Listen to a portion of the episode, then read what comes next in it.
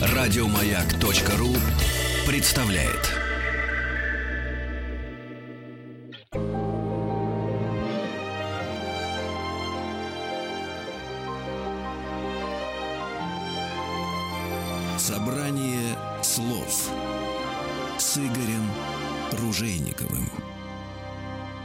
Друзья, здравствуйте. Спасибо за то, что приемники ваши настроены на частоты радиостанции «Маяк». Спасибо за то, что вы слушаете собрание слов. Меня зовут Игорь Ружеников. Сегодня в гостях у нас... Ну, давайте я сначала просто назову, а потом будем перечислять ипостаси. Елена Александровна Костюкович, здравствуйте. Здравствуйте, здравствуйте, Игорь. А если бы я начал перечислять ипостаси, с чего бы надо было начинать? Э, с филолога или с переводчика? С публициста или журналиста? С писателя? Ну, вы как Или историка даже. Вот с чего? Закидали меня вариантами. Ну, я думаю, что, э, скорее всего, переводчик. Во всяком случае, в России меня знают как переводчика Умберто Эко в основном. А для Италии нет. Для Италии скорее проводник э, русских э, Популяризатор, книжек, да, популяризатор да. русской культуры, да, и преподаватель. Вот давайте мы с популяризации русской культуры в Италии и итальянской, наверное, в России начнем. Вообще все вопросы... То есть сейчас задам вопрос, который вы слышали 157 раз за последние там, два года. Но я постараюсь как-то его облечь в какую-то форму, чтобы уж совсем глупым не казаться. Очень часто, вот если человек долго живет в другой стране, живет и работает, э, а потом попадает в родные пенаты, разумеется, журналисты спрашивают, скажите, пожалуйста, а вот похоже дальше подставлять там австрийцы, немцы, итальянцы, американцы на русских. Причем уже изначально они ждут вопрошающие услышать, да, очень похожи, они такие же хорошие, и, значит, перечисление, в чем хорошем они похожи. А я вот про разницу все-таки. Я, знаете, прочитал великолепную фразу. Демократия у итальянцев в крови. Они похожи... Я не, не отношение к демократии. Мы, итальянцев, даже те из нас, кто ездил на какие-то итальянские курорты или на три дня время мотался, мы представляем их как такие вечно жизнерадостные люди, немножко всегда жестикулирующие. Вот. Это те, кто ездил. Те, кто не ездил, это итальянцы в России. И все-таки в чем величайшая разница между нами и итальянцами? И следующий вопрос, если можно так пространно. Почему русским так безумно нравится Италия? И примеров можно приводить бесконечно. Второе, я думаю, из-за климата. Ну, начиная с Гоголя. Начнем, да. Помните, как Гоголь «Я проснулся опять на родине». Помните, да, у него такая замечательная цитата «Россия, снега, подлецы, департамент, все это мне снилось, я проснулся опять на родине». Но, полагаю, он был чувствителен именно к теплу, поскольку родиной настоящего была Южная... Малороссия. Малороссия, да. Вот, теперь, что касается сходств и различий. Итальянцы привязаны к месту своего рождения и считают его, всякий итальянец считает его более-менее лучшим местом на свете. Будь это маленькая деревня, какой-нибудь бург на горе или довольно сложный большой город, скажем, такой, как Милан или Рим. В России, насколько я понимаю и помню, людям очень часто хочется куда-то переехать. Вот у меня такое ощущение, что это довольно сильно определяет психологию. Во всяком случае, я сама продукт бесконечных переездов. И моя мама с моим отцом никогда бы не встретились, они совершенно разных мест, как я думаю, в большинстве семей в России, в, в, в, вот здесь, да? Да. И никогда бы они э, меня не родили, со- соответственно, а я, родившаяся в одном городе, потом отправилась жить в Москву, из Москвы я двинулась дальше. То есть все время вот такое движение, э, мобильность очень большая. Мне кажется, что она определяет следующие черты психологии человека. Он привязывается в меньшей степени к своему настоящему и больше рассчитывает на будущее в России. В России достаточно много людей думает, что что-нибудь будет. У итальянцев, мне кажется, очень многие считают, что это есть. Вот что они живут в сейчас, и что этот сейчас, этот момент очень важен. Из-за этого такое помешательство на э, эстетизация такая еды. Потому что процесс поглощения пищи это не является, что я сейчас наемся, чтобы завтра не умереть.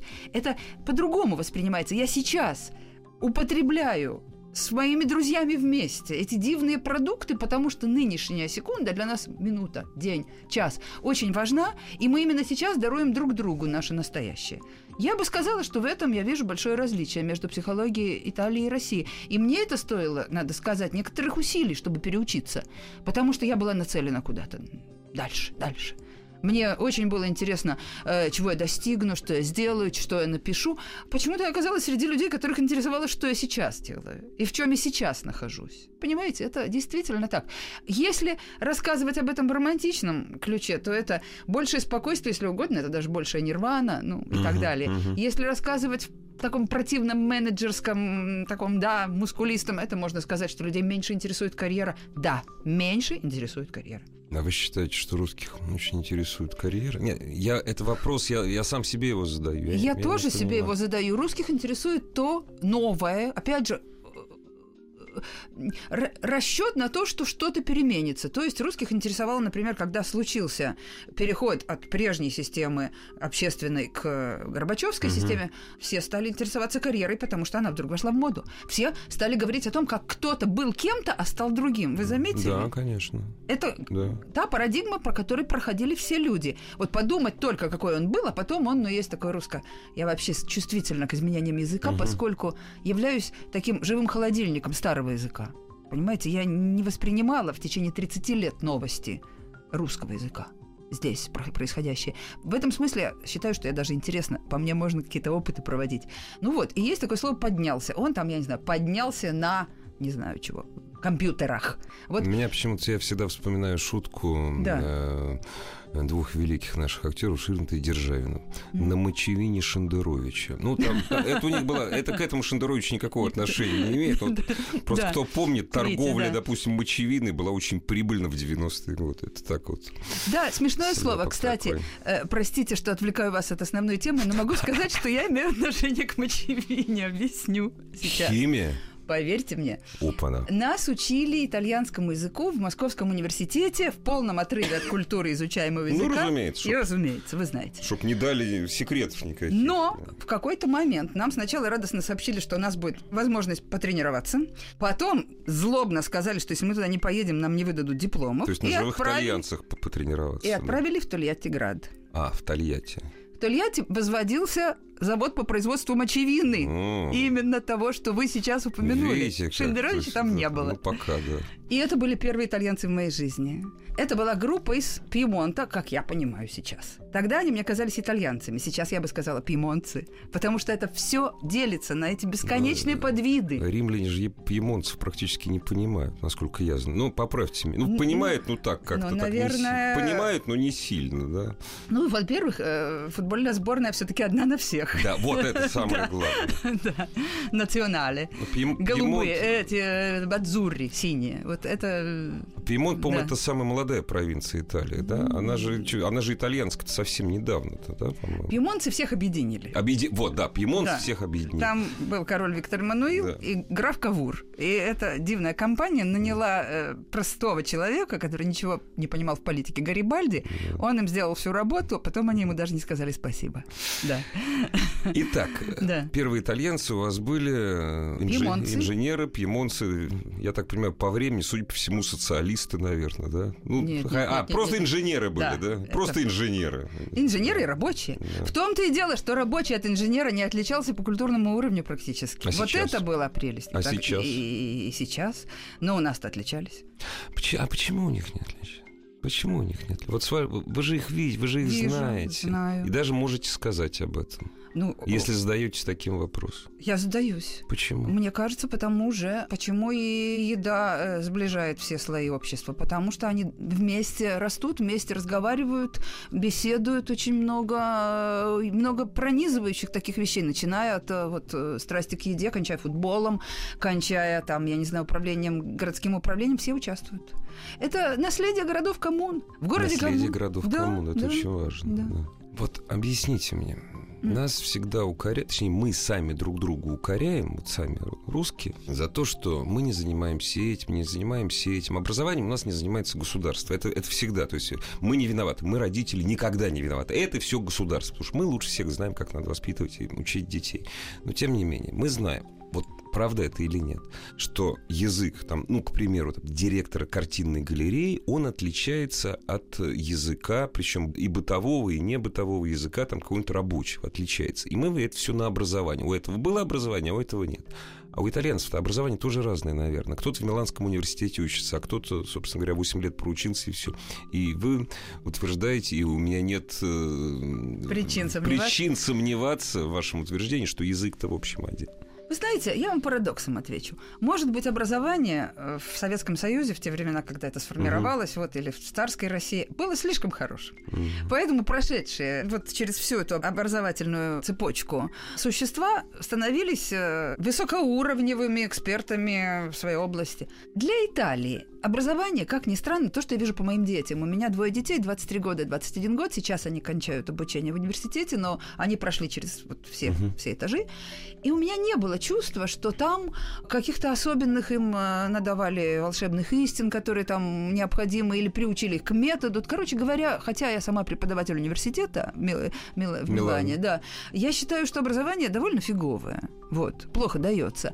А почему-то потом из этого получаются очень хорошие специалисты. Вот объясните мне, как это бывает. Причем специалистом хорошим может быть и рабочий, и инженер, и они примерно одно и то же знают. Ну вот как это не смешно, это так. На инженера больше ответственности, он больше обучался, он больше в это вложил сил, и ему доверяется какой-то участок, на котором он отвечает за какие-то определенные решения. Но, безусловно, квалифицированный рабочий вполне в состоянии понять, что он там делает, вот инженер этот. Угу. И я с этим столкнулась тогда вот на мочевине, когда все коллегиально решали, куда вести трубу. Вот. И даже я что-то вякала, ну, уже да. научившись всему этому по ходу дела на чертежах. Да, вы очень интересную тему затронули. Безусловно, в каждой стране... Вот я знаю, что в Соединенных Штатах я работала, работала в издательстве в Нью-Йорке. Там было невероятное разделение э, участков. И пределы своего участка никто не собирался выходить. Абсолютно не интересуясь даже, что там происходит. знаете, мне очень было некомфортно работать в Нью-Йорке в издательстве, в лучшем, кстати. Узкие специалисты ни о чем. То есть да. специалист или широкий якобы обо всем, или узкий ни о чем. То ну, есть в очень... общем, да. да. Да, вы правы. И хотя это издательство само по себе великолепно, это то, которое издавало Бродского, то, которое издавало Солженицына. Ну, в общем, это лучше. Да, Фаррер, Страус и Жиру. Мне повезло, они издали мою книжку.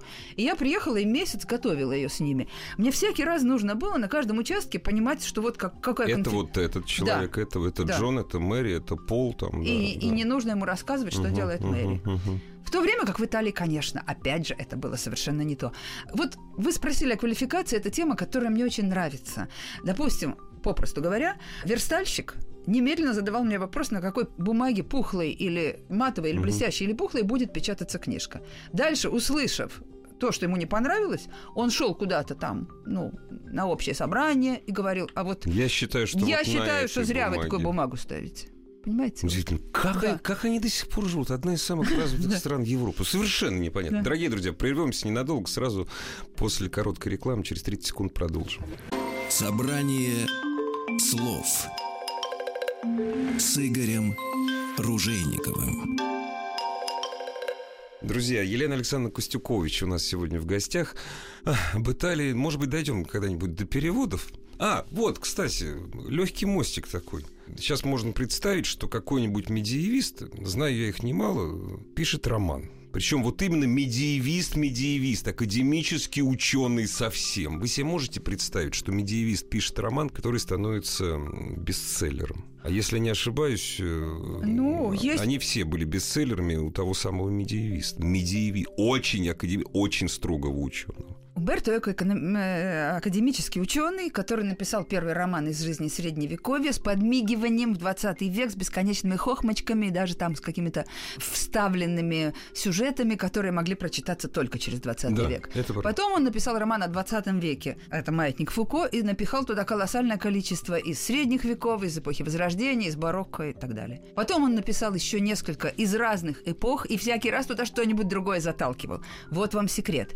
Но надо сказать, что в России три года назад очень прозвучал роман «Лавр» Евгения Водолазкина. Он, безусловно, древней русской истории э, берет свои корни. Там сюжет исторически удаленный от наших дней. И он тоже там острит как может. У него есть выражение из языка 20 века, есть э, безусловные намеки.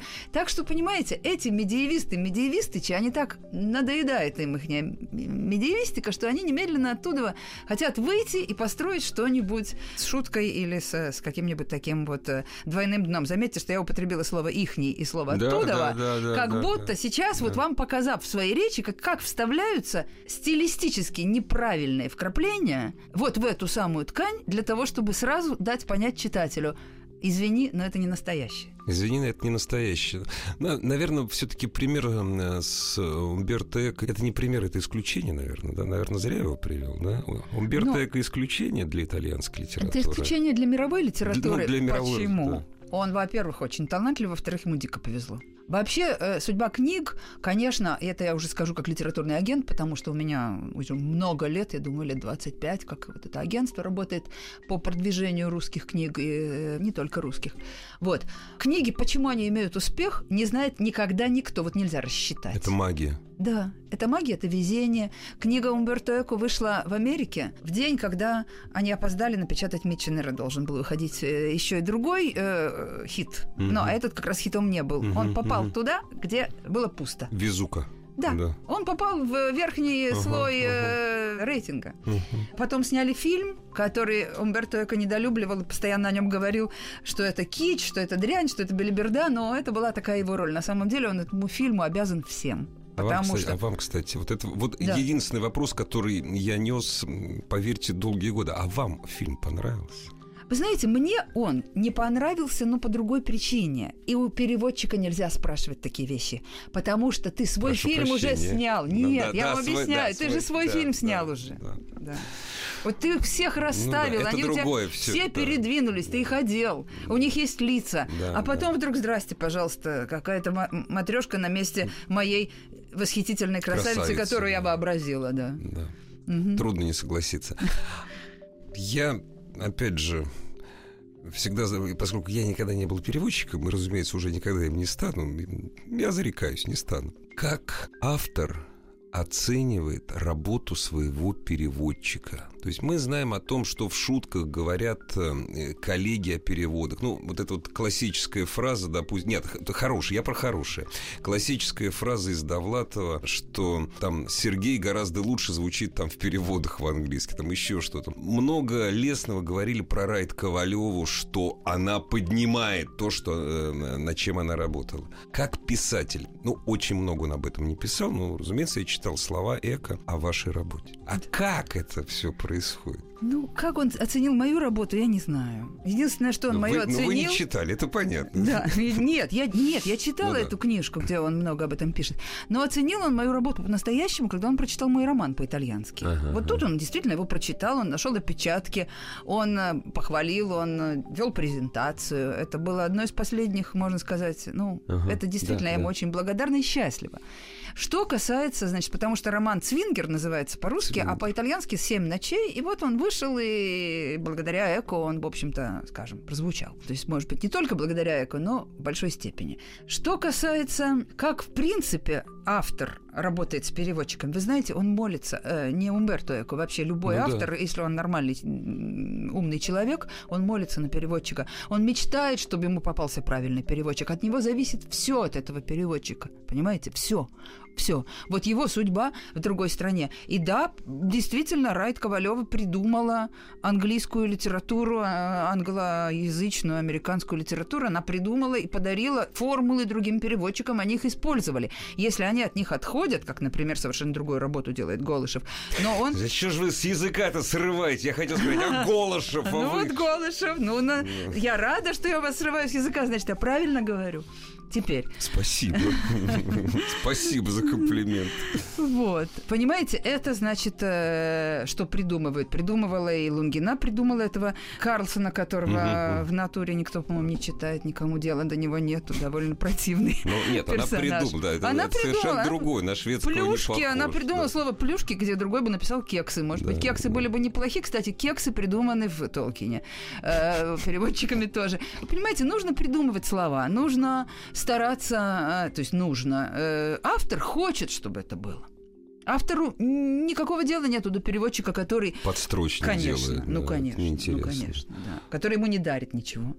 Вот. Но чтобы он подарил, он должен быть сам личностью, он должен что-то уметь сам делать, у него должно быть у переводчика какая-то уже подготовка и опыт, и, не знаю, блеск, и, что-то. И если автор, может быть, извините, это не скромно, но может быть именно по знакомству, по нашим разговорам, просто по нашей жизни, сам рядом э, в Милане достаточно близко у нас было общение, он понял, что это может быть, эти переводы и неплохи. Но потом у меня еще был момент один э, очень для меня радостный, потому что мы приехали, когда приехал Умберто Эко в 97 году вот в Россию, в Москву, то зал недвусмысленно показал, что он оценил хорошо работу переводчика имени Розы. То есть там они махали, кричали, хлопали, и ему отдельно, но вот он увидел по контексту, что когда речь шла о переводе, и он так на меня посмотрел удивленно, вообще не понимаю, почему такой шум, да. Я говорю, ты знаешь, ну тут в моде вот это все. А, ну, ура, хорошо.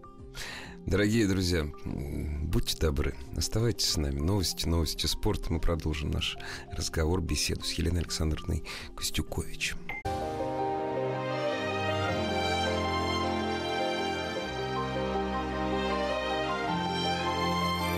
Собрание слов с Игорем Ружейниковым. Друзья, сегодня э, в гостях радиостанции «Маяк» Елена Александровна Костюкович. Для меня большая честь брать интервью у Елены Александровны. Так, о переводах. Подождите, но вы же по разные стороны, ну, не баррикад, конечно, водоразделы были. Знаете, вот книжка, которой зачитываются все любители Италии и слоу-фуд, итальянской кухни, они, они же все знают, что книжка пере- переведена на многие языки. Ну, так Ой. вы же, ну что, вы же были автором. Я была переводимым автором, да, вы правы. Вот. Вот тут-то я и прочувствовала все, что, Что вот вот почему я вам переводчик. говорила, автор любит, молится, обожает, вот эти все ощущения у меня тогда родились. Не по отношению же к самой себе, это было бы совершенно Ну, идиотство. странно было бы Да, конечно. Это было именно, когда я оказалась в другой роли. А, это дивное чувство. Вообще работать вместе с кем-то, плодотворно, хорошо работать, это чудно. Вы, наверное, это прекрасно Да. понимаете. Работать в бригаде. Работать в бригаде, которая друг друга понимает. Есть какие-то рекламы на этом основаны, я всегда чуть ли не плачу. Как они что-нибудь сделали вместе, кого-нибудь куда-то... Вау! Да, вытащили, а потом они раскупоривают бутылку. Да. Не, ну это классно, на самом деле. Правда, это классно, вот да. это чувство. Да. Сделали, мы сделали, we did it.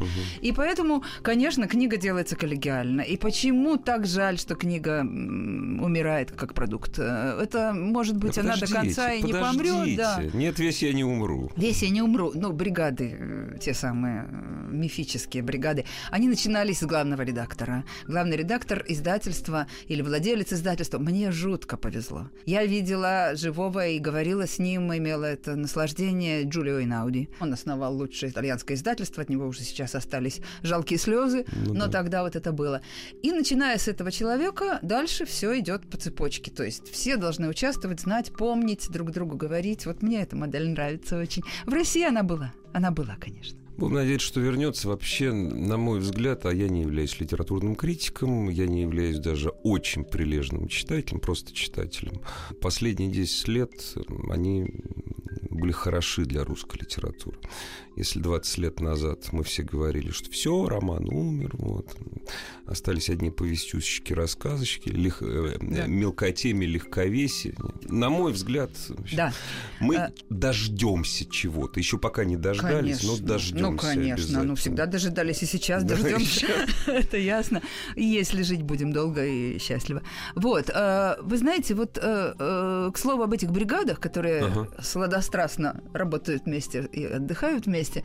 Э, две книги Эко, вот я хочу просто подвести, потому что все-таки мы об Эко говорим сейчас. Роман «Маятник Фуко», все действие э, начинается в издательстве, и они там друг с другом шутят, и эти издательские шутки, я их переводила частично придумывая, частично пересоздавая и на свой собственный опыт, потому что у нас это было. Это «Маятник Фуко». Там все происходит в громадном издательстве. А что касается последнего романа, который называется «Нулевой номер», то это редакция газеты. Она, правда, оплевана, освистанная, она ему не нравится, это все уже просто ничтожные люди, это ужасный кризис вот той великой модели, о которой мы говорим. Но, тем не менее, если ты оплевываешь, то значит, ты понимаешь, где на самом деле хорошее и какова должна быть вот эта групповая работа. Поэтому мне вот мой восторг, моя радость при совместном труде по созданию каких-то вот гуманитарных э, ну, вещей, книг, проектов, э, фестивалей, я всем этим занималась, альбомов по искусству, документальных фильмов. Вот все то, что при этом происходит, конечно, и для Умберто Эко было важно, и для меня как переводчика это было важно опять же, здесь стоит вернуться, но мы не помним, у нас времени нет. Вот то самое итальянское общинное сознание. Есть русское общинное сознание, когда коллективная ответственность, а здесь коллективная работа. Нет, я не противопоставляю одно другому ни в коей мере. Нет, вы очень угадали, кстати, мою мысль. Если у вас будет время, и вы захотите открыть страницы романа Баудулина Умберто Эко, там рассказывается, Спасибо как они... большое, Елена Александровна. Вы читали его, я знаю. Откройте снова. Вы не помните, а, вы это, не помните это этот эпизод. Это, Нет. это наверняка. Просто да. я говорю об да, этих да. трех страницах, ага. где описывается, как со всего региона большого от севера Италии сошедшиеся люди все вместе бьют молотками, строят город Александрию. Не помню, ну, не конечно, помню. Этот, этот эпизод как раз очень мало запоминается, поэтому я себе позволила вам посоветовать. Но он прелестный, он прелестный. Сейчас с Гуглом это нетрудно найти. Что вы строите? Строим да, город, строим. строим новый город. И там вот все, каждый по отдельности, какие он совершает глупости. Они все показаны как полные, ну, неумехи, кроме генуэзцев. Но про генуэзцев сказано, что такие сволочи, что лучше у них даже совета не просить, все равно за каждый гвоздик, если они тебе что-нибудь там помогут, они столько денег потом захотят получить. Скажите, пожалуйста, да. я совершенно точно не буду спрашивать о вашей любимой работе, какой любимый роман. Это, не, это в любом случае некрасиво. Но не кажется ли вам, что Бодолина – это самый сатирический роман Умберто Эко? Кажется. Да, и, серьезно? И да. Спасибо. И, и самопародийный. И само потому что Бадулина это эко. Да. Он сам про себя это лжец, который, что бы он ни сказал, что бы он ни выдумал, все воспринимают это серьезно, и из этого происходит мировая история. Очень смешно. Так это и было. Это, наверное, единственный роман, когда Эко, который, э, несмотря на кажущуюся легкость, дорогие друзья, все-таки это не самый легкий по языку писатель, но это единственный роман, почему он толстый, чуть ли, чуть ли не... Не ну, отпугивайте их. Нет, ну, я его регулярно перечитываю, но, кстати, вот да. про, Алекс, про строительство Александрии он да. всегда выпадал. Скажите, пожалуйста, ну а от чего им до русской литературы, на ваш взгляд? Ведь действительно, ну, насколько я... Понятное дело, что тиражи не миллионные. Миллионных тиражей не у кого-нибудь, но тем не менее. Почему так? Русская литература современная не имеет больших тиражей из-за того, что американская и скандинавская проза ну, все да. забила. Скандинавская, да, американская. скандинавы сейчас в моде. И есть такие робкие поиски, ну, ищут. Может быть, что-то в Индии, может быть, что-то в Азии, может быть, в Африке, ищут. либо в Вьетнаме издатели, издатели ищут. Да. А публика хочет только скандинавов да. и американцев. Угу. Но нет, нет абсолютно ни одного поезда в Италии, в который бы вы сев, не увидели какого-нибудь молодого человека, который с грустным довольно видом штудирует «Преступление и наказание». На другом месте роман «Воскресенье Толстого». Да вы не поверите, Нет, подожди, Мережковского. Нет, это Мер... да. даже Мережковского да. я еще могу да. понять. Нет, а если, если говорить о современном, я не знаю, Сатрошенко увидите в руках или нет? Я просто очень люблю, но, но я его только на русском читал. Я, он, я к примеру просто хороший. привел его. Э, ну, увидите, я пример привел. если те, те, Современные. Те 65 экземпляров, которые проданы, кто-нибудь с ними сидит в поезде, наверное. То есть современная русская да. литература Италии, в общем, неинтересна. Нет. Потому что место современной литературы, оно, оно занято. И не потому, что эта литература лучше, хуже, просто это ну, вот законы маркетинга. Это ну, законы. Но, но, я повторяю, поскольку колоссальное значение имеет классическая русская литература, да. вот вышеупомянутые имена, Тургенев, я не знаю, да господи, Салтыкова-Щедрина в поезде. А Гоголя они читают? Нет, нет с вот. Гоголем все гораздо хуже. С пере... это пере... И с Пушкиным все совсем плохо. Это проблема перевода, Конечно, да? непереводимая. Непереводимая. Ой, А, а ведь он так любил Италию, дорогие. Как обидно. Скажите, пожалуйста, в нескольких интервью, конечно, вас спрашивали, ну почему эта книга историко-гастрономическая, все, но вы не даете ответа, зачем вы за это взялись. Для меня это серьезная историческая работа, очень серьезная. Причем, опять же, дорогие друзья, я не отпугиваю, почитайте. Есть два великолепных издания, есть толстая первая. Вот, есть разбитые на два отдельных. Кстати, вы сами разбивали на две отдельные книжки, редактор. Ну, я так и думал почему-то. Вот. Купите, найдите еще на Озоне, продается еще толстая, большая. Вот. Зачем вам это нужно было? Почему? Потому что это воспринимается как серьезная научная работа. Читается ну, мной на раз. Игорь, вы мне так лестно задаете этот вопрос, что единственное у меня желание не отвечать, а поблагодарить. Речь идет о книге «Еда. Итальянское счастье». Она вышла третьим изданием сейчас в издательстве ОГИ с фотографиями очень хорошими. Но я думаю, что все-таки идеальным в большой степени остается первое издание. Первое, с этими фиговенькими черно-белыми иллюстрациями. Нормальными. Наворованными нормальными. отчасти из интернета, отчасти снятыми на мыльницу мною и моей дочерью Маргаритой. Да. Вот именно это и было хорошее издание потому что там не отвлекает. Сейчас у нас дивные иллюстрации, они оттаскивают внимание на, на себя. Второе вот. издание было такое, знаете, на толстые карманы рассчитаны. Вот, такой, почти. Вот толстый, толстый такой карман. карман в метро засунут. Вот. Ну, книга «Еда. Итальянское счастье» родилась, естественно, из э, усталости с каждым приехавшим гостем все это перетирать да, да, да. по новой. Но это было дурацкое, абсолютно идеалистическое с моей стороны э, заблуждение, поскольку они все равно прочитают, им все нравится, а потом они приходят в ресторан итальянский и говорят, ну, что будем есть, рыбу. Ну вот, принесите, пожалуйста, нам рыбу, а пить мы... Официант, угу. что пить вы будете? Ожидая, конечно, что ему скажут вино белое с пузырьками или без. А он, значит, друг ему, капучино я буду пить. И как? Я говорю, ты мой друг, мой знакомый. Как ты мог, как да. ты, мог? ты прочел мою книгу? Ну, знаешь, все-таки должна же быть свобода у человека. Нет, ты живешь в очень свободной стране сейчас, вот проводишь отпуск, но свободы в этой области в этой не существует никакой. никакой да. вот. Из-за этого э, я написала книгу. да. Я, знаете, напоролся. да. Случ... Совершенно случайным образом, случайным, э, я попал в нетуристический ресторан э, в Риме. То есть попасть в центр, в старом городе, в нетуристический ресторан, согласитесь, сложно. Практически я случайно попал. Ну, у вас хороший вкус, вы выбрали правильную дверь. Да, да. И, именно. Да. Спасибо большое. Угу. Видели бы вы лицо официанта, когда мой ребенок семилетний на плохом, на английском, ну, то, что на английском это ладно, попросил кетчуп. Мама Мия, что вы сделали? Не, ну она же ну, не знала. А если вы теперь вернетесь в Рим? Нет, и я, что скажут я, о вас официанты, которые вас никогда не забудут? Я, к счастью, не найду больше ресторан. Точнее, к сожалению, разумеется. Нет, это вопрос о том, что здесь никакой, вот в еде, особенно в итальянской, никакой демократии быть не может. Да, это очень диктаторская вещь. Это слишком серьезно. Это может только диктатура. Умберто Эко в предисловии к вашей книге писал, что я не гурман, потом сам опровергает себя, разумеется. Это не то, что я очень хорошо помню, предисловие я почитал сегодня, потому что последний раз я его читал, когда книгу купил много лет назад, а сегодня просто предисловие перечитывал. Вы, по не гурман, я даже боюсь как-то спросить. Нет, это ничего не значит абсолютно. То, что вы великолепно выглядите, то, что вы красиво, очаровательны. Гурман такие тоже бывают. Вы не гурман, то есть вы спокойно относитесь, как исследователь, да? Да, я, мне интересно. Потом, вы знаете, столько можно говорить, даже если съешь вот это или не съешь, все равно говорить примерно одинаково интересно. Ну? Вот ну, потом да. уже зависит. Если нужно это производить, то я точно не гурман. Угу, потому угу. что у меня была довольно большая семья. Ну, то есть она и есть, ну, но да. просто дети выросли, нужно было их кормить, и нужно и было. Сейчас лучше забыть про а это. А сейчас да, да, самое да. сладостное это когда они все куда-нибудь умотают, да. а ты перед компьютером, и ты вообще да. пропустишь этот обед и даже не вспомнишь. В крайнем случае вот. бутерброд с чашкой ну, кофе. Да, да, что-нибудь. Понятно. Русские, которые приезжают в Италию работать, они быстро понимают итальянцев или нет? Вы очень, вы очень давно работаете в Италии. Да, 30 лет. Вот. Вы знаете, э, очень хороший вопрос. Они очень быстро понимают, они моментально входят в среду, и дальше все зависит от, том, как, от того, какой это русский, кто он, mm, кто чё, он, что он, что он, что он представлял собой еще будучи да. на родине.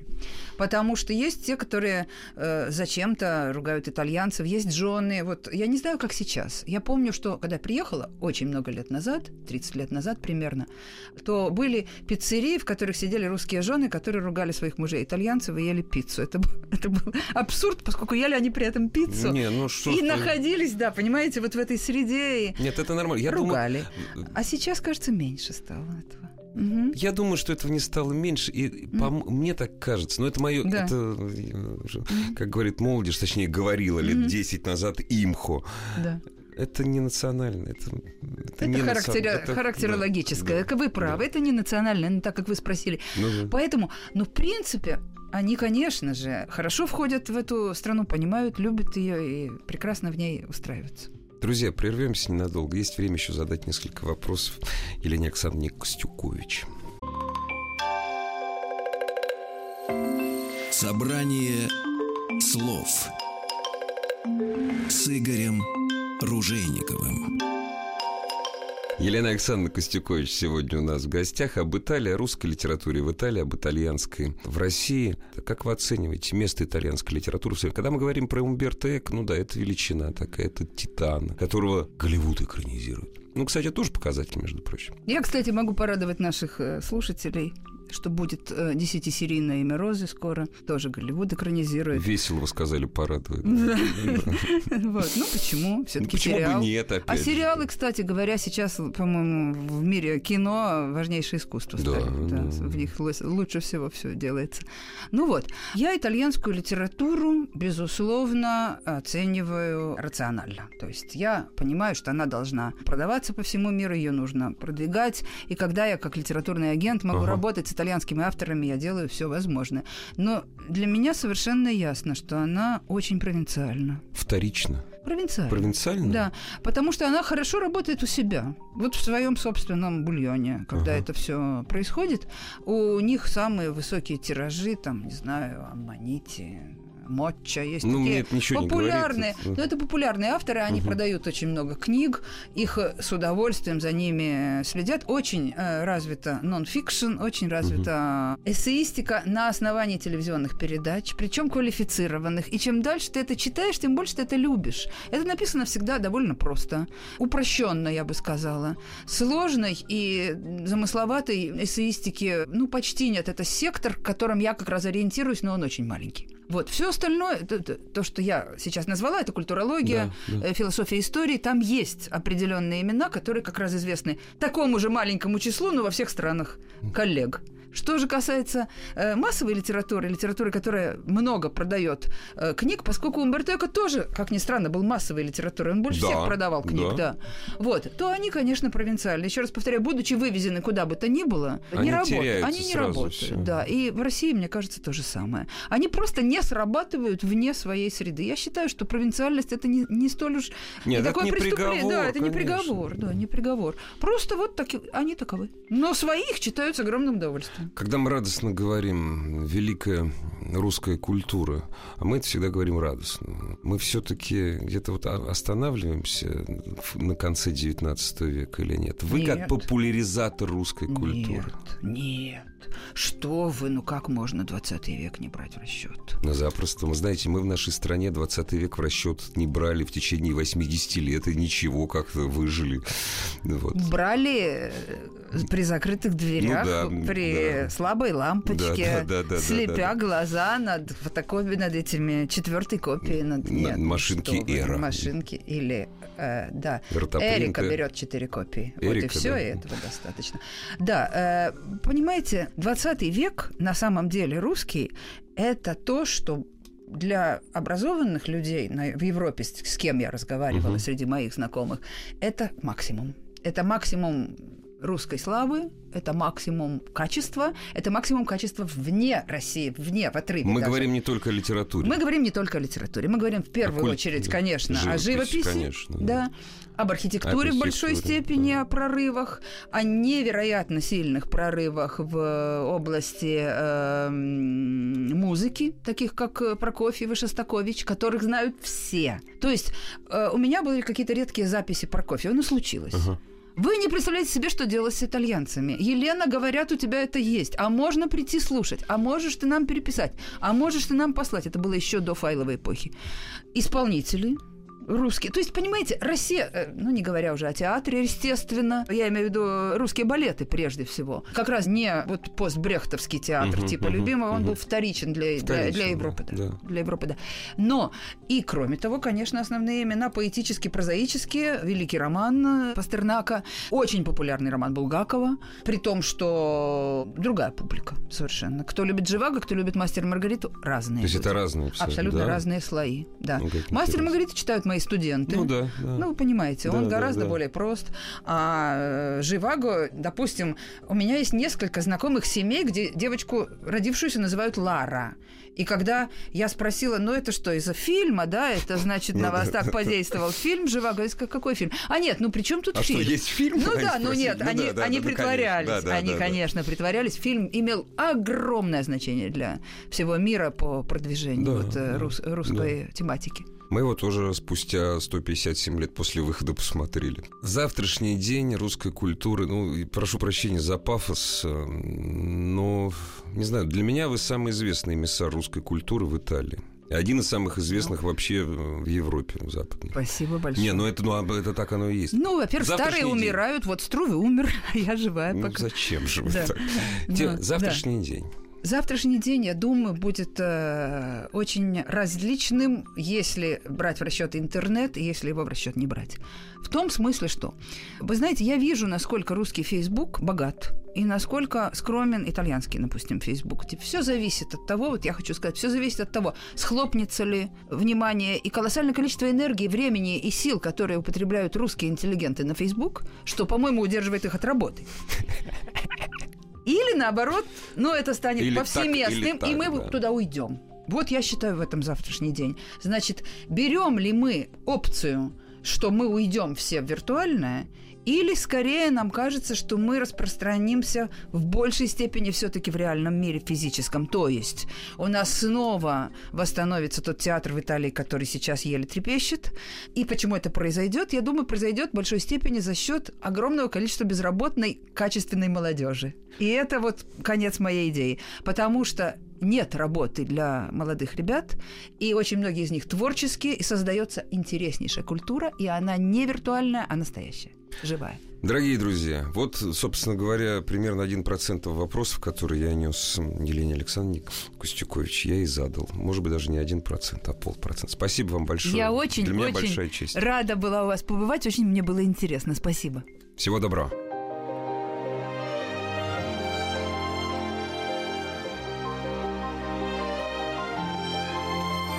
Собрание слов с Игорем Ружейниковым.